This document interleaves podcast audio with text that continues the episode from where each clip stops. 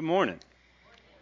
Wow, I'm excited to be here at uh, Faith Bible Fellowship here in Oak Ridge. Uh, telling some folks out, my first high school girlfriend went to Robertsville, so I came this way a few times. Uh, when she got in high school, we were so uh, Oak Ridge is old stomping grounds, if you will.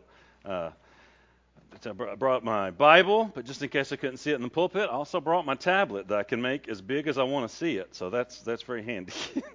so I've got got the scripture here in front of me.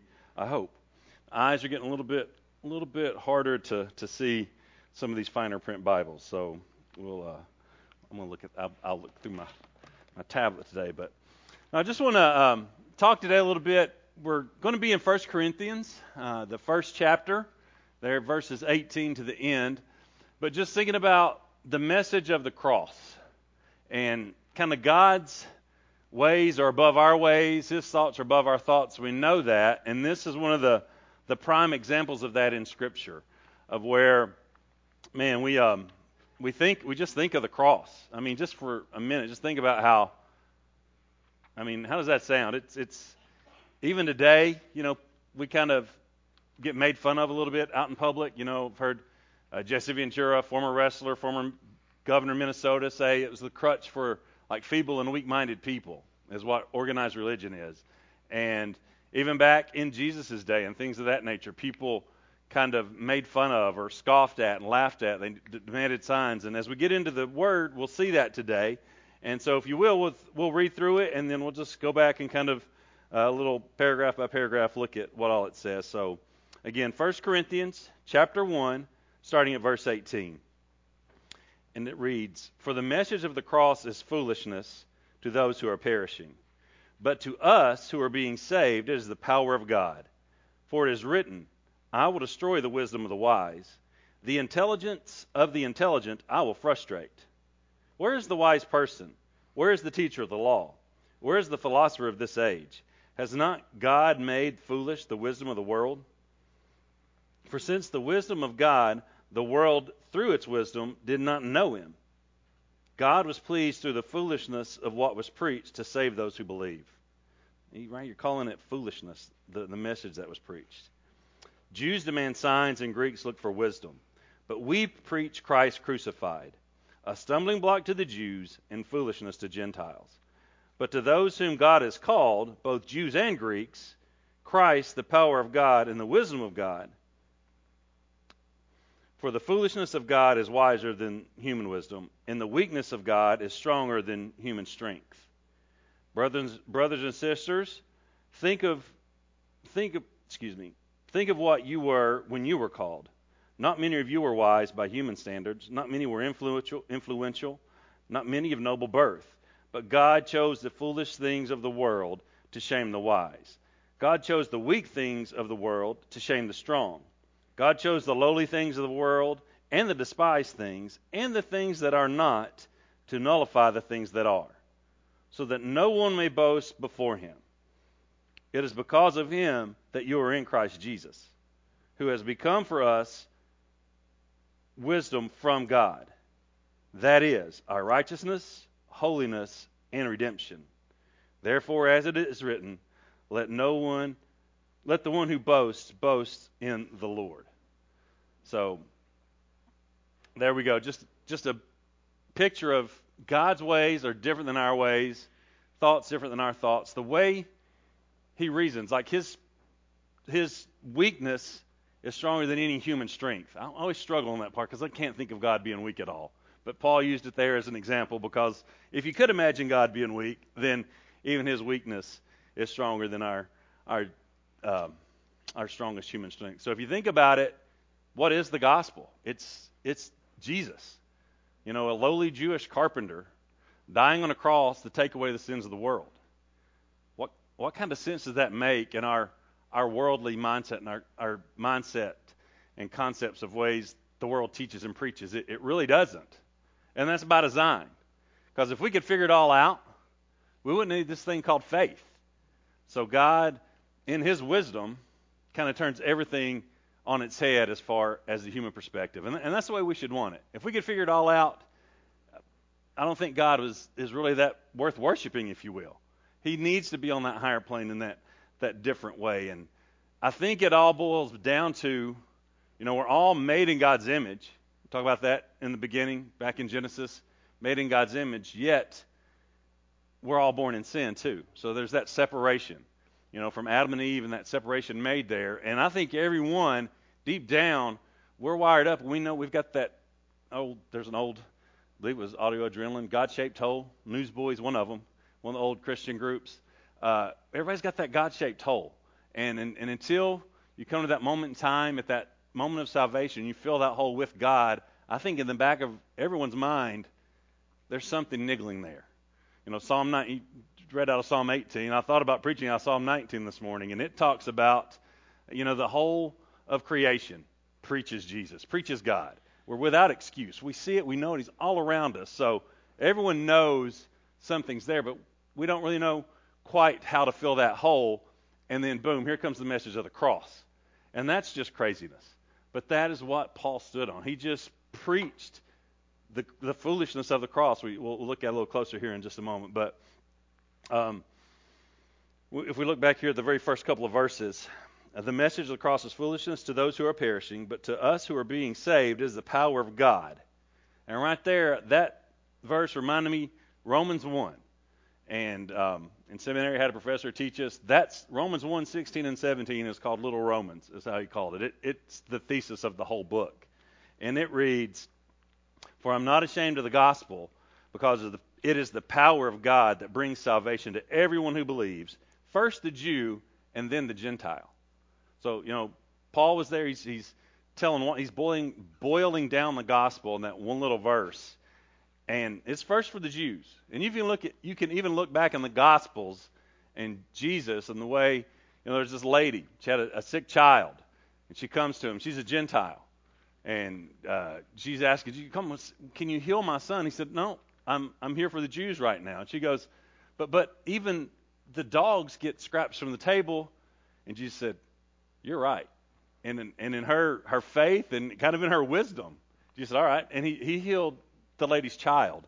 Even he wasn't really looking to do that at that point. He, he focused on the Jews first, and we all know that Jews, uh, the Jews and the uh, Pharisees, folks like that, all those different Jewish sects were after Jesus, and basically ended up being the reason why uh, he was crucified, or they they orchestrated it working together. But um, but he had his he had his purpose first, but even when this lady comes, it's for Jews and Gentiles. It's for everyone. It was then, it still is today. The gospel is for everyone who believes. And that's the key, because if you look at um, all throughout Scripture, you know, you think of the Gospel of John, and the most famous verse in the Scripture is John 3:16. For God so loved the world that whoever believes in Him and that's in the, just the third chapter. If you go all throughout John, all throughout the Gospels, it's about believing, and you got to believe in that in that message of the cross that Paul just preached. And somehow through his preaching, wasn't fancy, wasn't big oratories and things like that, but preaching a simple, strange message. He depended on the Spirit to change people's hearts, and that's that's what we still do today. There's no real magic formula. We know that it, it's it's Holy Spirit drawing people and us as believers sharing, loving on folks as we go, and, and that's what makes there really a difference in the world. So, um, if we look down here, verses 20 through 25, again, where's the wise person? Where's the teacher of the law? Where's the philosopher of this age? Has God not made foolish the wisdom of the world? For since the wisdom of God, for since in the wisdom of God, the world, through its wisdom, did not know him.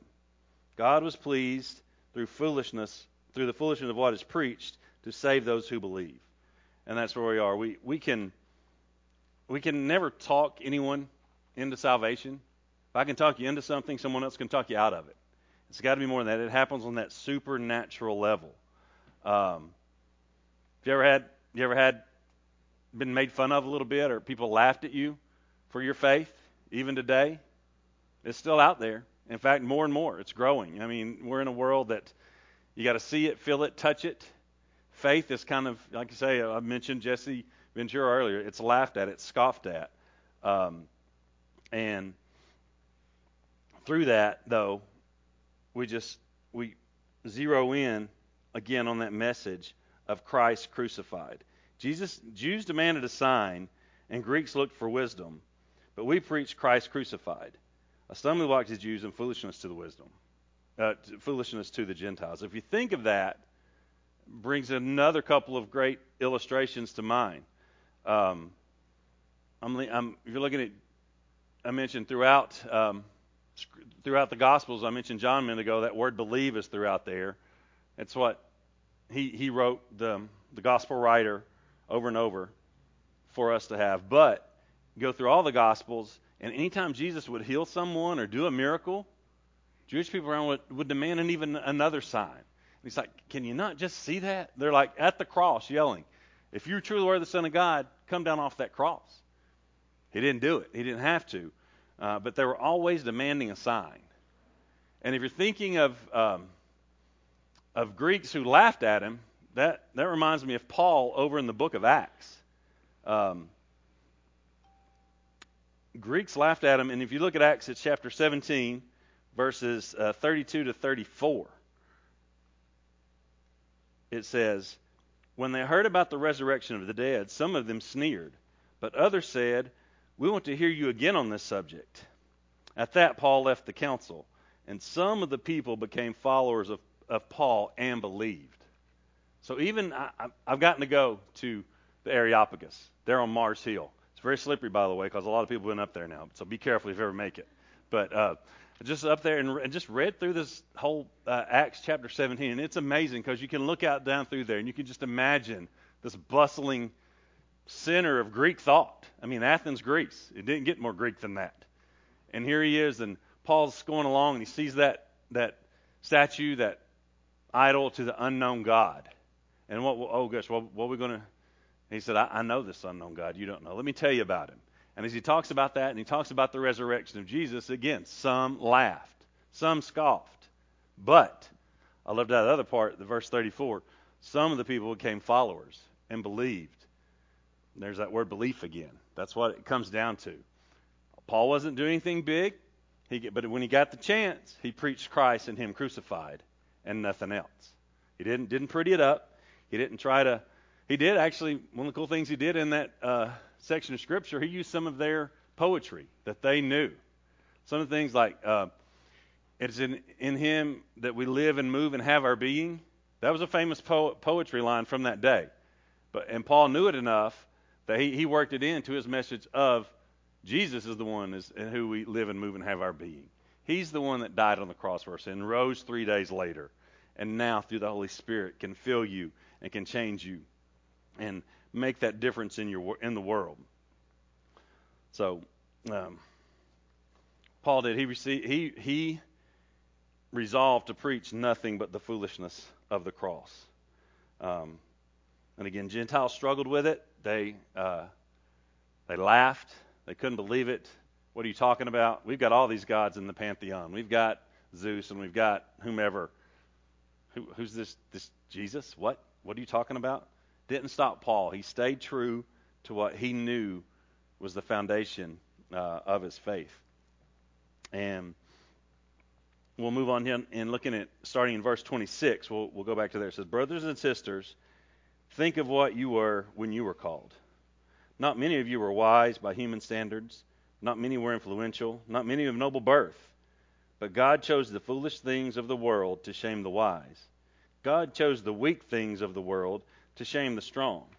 God chose the lowly things of this world and the despised things and the things that are not to nullify the things that are, so that no one may boast before him. So, what are some of these foolish things and who of noble birth and things of that nature? Think back, if you go back to Old Testament uh, times, you know, before God called him Abraham, wasn't much of anything, but God called him and made a mighty nation of him. And we know out of Genesis 12:1 that even us today are, are the spiritual descendants of Abraham. We're those sands that you can't count on the seashore. We're the stars in the heavens that you can't count. The innumerable amount of offspring from Abraham, who, as we know, stumbled, tried to put his uh, ideas and his ways before God's, um, struggled with it. Moses, you know, a, a lowly little boy that you know, was going to get killed if his mom didn't sit him in a in a basket because of what the Pharaoh had proclaimed. And then he gets brought in, um, raises in Pharaoh's house, sent out to the desert for 40 years after he kills a man. But then God chooses him to, to lead the Jews through the Exodus. But not anybody would expect it like a Moses to come up and come through like that. Um, David, you know, in my in our mind's eye, you know, Samuel he goes through every one of Jesse's sons. Is there any more? Yeah, we got this little one up on the hill watching the sheep. Bring him down. That's all I want to see. Brought him down, and the little ruddy cheek boy, the curly, here he came. That's my man. That's the man after God's own heart that no one in the world expected. So that is, again, God kind of turning human expectations and things upside down. Heck, I, I think of my testimony a little bit. Y'all have heard, I, I said it earlier, I, I've made it around the world sharing the gospel, mainly through basketball, if you can't tell. I'd go play and we'd share testimonies and things at camps and clinics and exhibition games. But, and you also heard, I came from Rockwood, Tennessee. I mean, y'all are cl- relatively close here in Oak Ridge, but you go, you kind of go over the ridge there, and boom, little map dot, noble birth, no, just podunk holler, as you say, as we say around here. Through you know God and His will and His way, and me said, okay, Lord, just kind of stepping out on faith. I've been able to go to Cape Town, South Africa, lived there for two years. I've been able to play the Mali national team in Bamako. I've gone to Timbuktu, by the way, so that's kind of fun. Had a stamp in the passport. Uh, but all because of basketball and trying to tell people about this message uh, of Jesus. And then um, we've I've gotten to play Angola's national team. I've gotten to play Egypt's national team, and Egypt especially. That was a really cool thing because we're down in Johannesburg, South Africa, playing them to warm up for the All Africa Games, and they're they're in our territory, if you will, at that point. And we're able to share with them a "Give Me the Rock" video where all these NBA players share their testimony. And these, who knows where that video went once it got in Egypt? You can't go in and preach. But since we found them in South Africa, we gave them everything we could of the gospel and, and loved on them as quickly as we could. It's the beauty of sports. You know, I, I don't speak Egyptian, they don't speak English, but we could speak to each other on the basketball court. So that that was always kind of a cool cool thing. But um, again, not I'm I'm sharing all that to say I, am nothing special. You see me, I'm tall. I got, you can't teach height on the basketball court. That's what they tell me. So I put that to good use. I'm closer than a lot of people when I shoot. So I, I, I did what I could with it. But um, but yeah. So I, I I've got now, you know probably heard I went to a, Baptist seminary. So you got to have three points that all alliterate, right? Or four, three or four. So I'm gonna throw myself in here with these S's I'm about to share with you. So Scott is the first kind of unexpected person that God was able to use from that testimony I just shared. But uh, some other things that I think of that, if you go back to the scripture, the weak things of the world that shame the strong, the, the unexpected, as I talked about. Think about the shepherds. Go back to Matthew or Luke chapter 2, and if we think of the shepherds, they are the low, one of the lowest uh, professions of the time. They're sweaty, they're stinky, they're smelly, they're out there in the fields. You know, sometimes when the shepherds come along, oh, oh, they, people, oh, oh, shepherds, go over here. They kind of, seriously, I mean, that, that's kind of how they were thought of at the day. Oh, kind of, kids, get behind me. Here come the shepherds. They didn't have the best of, of reputations. But they show up and they see Jesus, the baby Jesus, and they see Mary and they see uh, Joseph. And if you look at Luke 2 16 to 18, it says, and so they hurried off and found Mary and Joseph and the baby who was lying in a manger. And when they had seen him, they spread the word concerning what had been told them about the child. And all who heard it were amazed at what the shepherds had said to them. So even they're the first missionaries.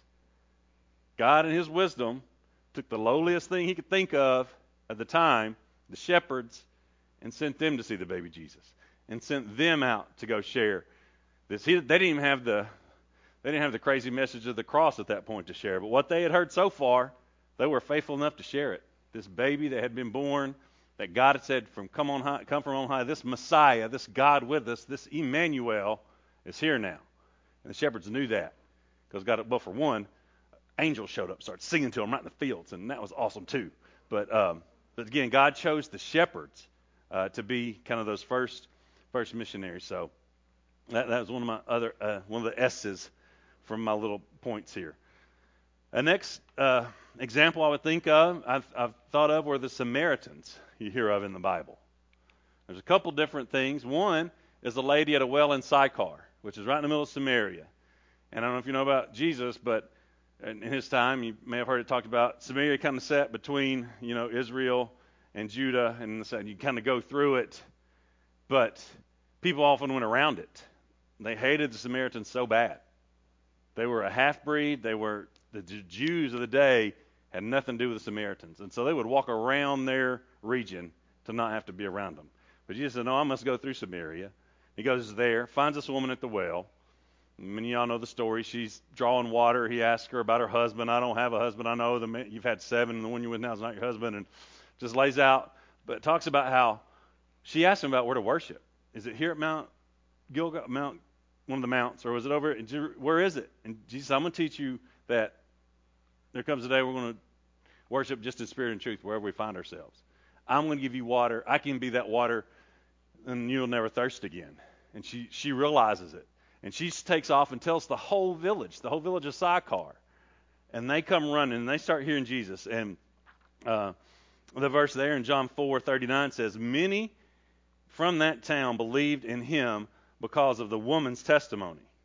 So this Samaritan woman that was really lowly thought of, for one back then, unfortunately women were very low standard, but a Samaritan woman who had been married all these times and was living with a guy that wasn't her husband, she was probably on one of the lowest, you know, social strata, if you will, uh, lowest kind of low, thought of very lowly. And here she came, um, shared with all these people, and because of her testimony, that there was a little revival right there in that Samaritan village of Sychar, and that was awesome. You think of another Samaritan that's very famous in the Bible is the Good Samaritan, and this is the man we, we know the story. A guy's beaten up on a road, and here come uh, basically the priest or a Levite, very high official in the in the worship services of the time of the Jews, and he stepped on their side and walked away. And here come the priest, and he, he stepped and, and further and walked away. So some of the most highly thought of people in the religious circles of the day was going to leave the man to die. But here comes a Samaritan, again, one of the most lowly thought of people in the world and at the time, comes along and scoops the man up, bandages his wounds, showed care, showed love, took him, put him in a place, said, Here, take care of this man, and I'll come back through, and if I need to pay any more when I'm done, I will. Do whatever it takes to take care of this man. And so, theirs were just two Again, things in the world not expected. People in our mind's eyes, humans are going to think Samaritan's not going to help anybody. Who are they? Two great examples. Going back to the shepherds. Shepherds, what? Who are they? They're lowly. But no, they, they were the first missionaries. Um, and then one of the um, another S, if you will, in this um, in the word that reminds me of um, someone that was so unexpected, so no one would have ever guessed, was a man named Saul of Tarsus. Well, Saul became Paul, the greatest missionary ever. Wrote a good chunk of the New Testament. Wrote this book we're in today. Wrote several other of the New Testament books. But Saul of Tarsus was a man who stood at the stoning of Stephen, the first Christian martyr and he held coats so people could take. Because stoning is not throwing a few little rocks at someone, give them a pump knot. No, it's the grabbing the biggest rock you can have, heaving at someone until they die. That's what stoning was. was. And so you had to get your coat off and get it really loosened up and really throw the thing. And so Saul of Tarsus was standing there.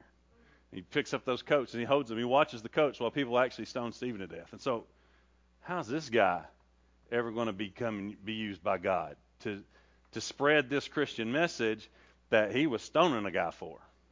Because all Stephen had done was told the Jews their whole history.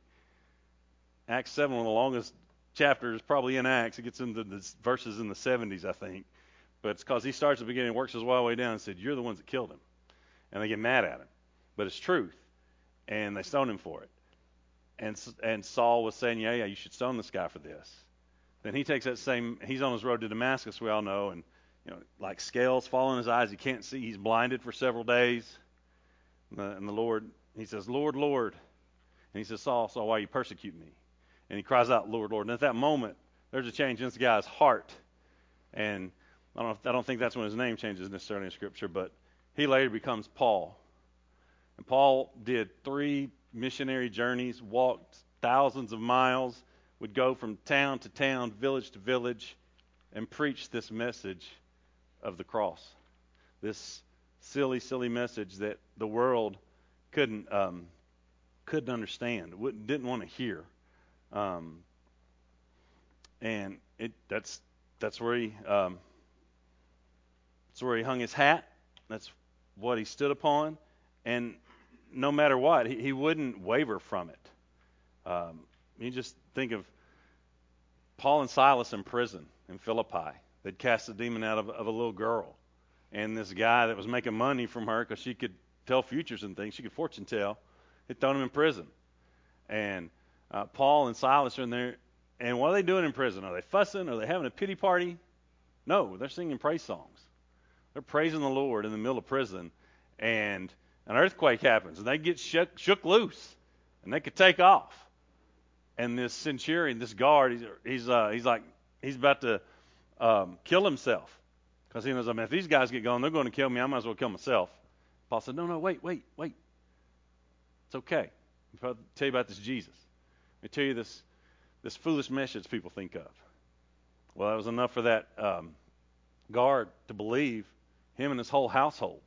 And everyone on that day, they were, they were baptized. They, they became believers uh, because Paul, even in the midst of being um, thrown in jail and um, persecuted, whipped, flogged, all the stuff that happened to him and Silas, they still found the message of the gospel worth sharing. So, uh, as as we kind of closing the the verses out today, said we talked about the the lowly things. I said is because of him that you are in Christ Jesus, who has become for us wisdom from God. That is our righteousness, our holiness, and our redemption. It's a big line right there, and I was like, man, probably could just preach right out of that. But it, it struck me, you know, if you just think on these words from a minute, you know, wisdom from God that is our righteousness. Well, what is it? We think of righteousness and we think, oh man, it's, don't get that confused with self righteousness. Things that are, we think more highly of ourselves than we ought. But regular righteousness is just doing what's right in God's eyes. And how do we do that? Well, we look at Jesus. We look at what he taught and what he preached. And recently, my wife and I have been in our quiet times. We've been in the uh, been in Matthew 5, the Beatitudes. And even she mentioned it today, talking about the Beatitudes. Blessed are those who are poor in spirit. Blessed are the meek. Blessed are all these things that are blessed in the Beatitudes are opposite of what the world think would be blessed. And that just hit me. So it flows right into my sermon today. That's really cool because the um, the things of this world, what they hold in high regard and high standard, is not what God and Jesus are looking for so often. So, if you're looking at um, that wisdom, that righteousness, just doing what is right, we're we're we're kind of without excuse. We've got Scripture in front of us. We'll get in it and love the love folks the way Jesus loved. You know, give without expecting a return. It's it's pretty. It's laid out for us, and we we have that because of what Jesus did that righteousness, that holiness. You know, we're called to be holy as Christ was holy. First Peter uh, talks about that a lot. Um, and then redemption, that that redeeming value, that redeeming quality, that taking away the sin, that that trading out our, our sin debt. You know, that's what redeeming something is. Like you redeem a coupon, you redeem something, and that's what Jesus did on the cross, and in such a manner that on our own, we can't really figure it out. Like I talk about it, if you just try to reason it out with human reasoning, the cross makes no sense. Again, lowly Jewish carpenter hanging on a tree, dying for your sins. It's not. It's not anything we would ever think of. But but God, you know, in his wisdom chose to take things that the world thought would be wise and take the wisdom of the world and make it foolishness. Use the foolish message of Jesus to bring salvation to the world, that redemption that and that holiness. So this just this final final sentence here is and therefore as it is written, let the one who boasts boast in the Lord. And while we were at seminary, I had a, a missions professor who used to talk about um, the Great Commission, and it was um, you know go into Judea and Samaria and uttermost parts. Of, uh, you're going to go into othermost parts of the world and um, you know p- teach, preach, baptize in my name. But he, he said it's really as you are going. If you if you put it in the in the proper English tense today, it's as you are going, brag on God, and that's what this this verse reminds me of. So anything that we could boast of, anything that that we're blessed enough to have, it's all from the hand of the Lord. So, just uh, looking back over today, you know, it's that that message that's out there that's no one's going to expect. That that it's foolishness in the world's eyes, but God, through His wisdom, through His power, through the Holy Spirit, through supernatural work is, is how it gets translated from that foolishness of the cross to a salvation that changes lives, that gives us sense and purpose, redeems us, uh, you know, from from the sin of that we have committed, and and that's just that's who we look at, look to to as again as I said earlier, Paul mentioned in whom we live and move and have our being. If we do that as Jesus did, I think, the, the, as we all know, the, the, world would be a better place. It's easier said than done. We are uh, humans. We do have the the right, the ability to choose, and but you know, I don't think anybody's ever going to be completely perfect. We're not. I don't can't say I don't think, but this side of heaven we won't. But each day we get chances to get a little better and better. Excuse me. So that's that's what I hope and pray uh, we do. I said as we as we are going. Think of some of the things that the world would have never expected. Shepherds, first first missionaries. Samaritans, looked down upon, hated, despised. God used them as examples uh, throughout Scripture to teach us how to live. And if we just do what the Good Samaritan did, that shows us a lot. And be willing to go share with people the excitement that the woman at the well at Sychar had when she went and shared with her her village when she had come across Jesus. And then Saul of Tarsus. And now he became Paul, the apostle, the missionary, the one who who again wrote so much stuff for us down, so much down for us to know um, in Scripture and to follow up on. Let's pray. Lord God, we thank you so much for today. We thank you for your word. We thank you for um, your wisdom, God. That's different than ours. We don't we don't get it. We don't understand it here this side of heaven. Uh, we can't completely, but little by little, you you reveal to us um, your will, your way, your love, your mercy, your grace, and God, through that, we just pray we would reflect that you tell us to, to let our light shine, you know.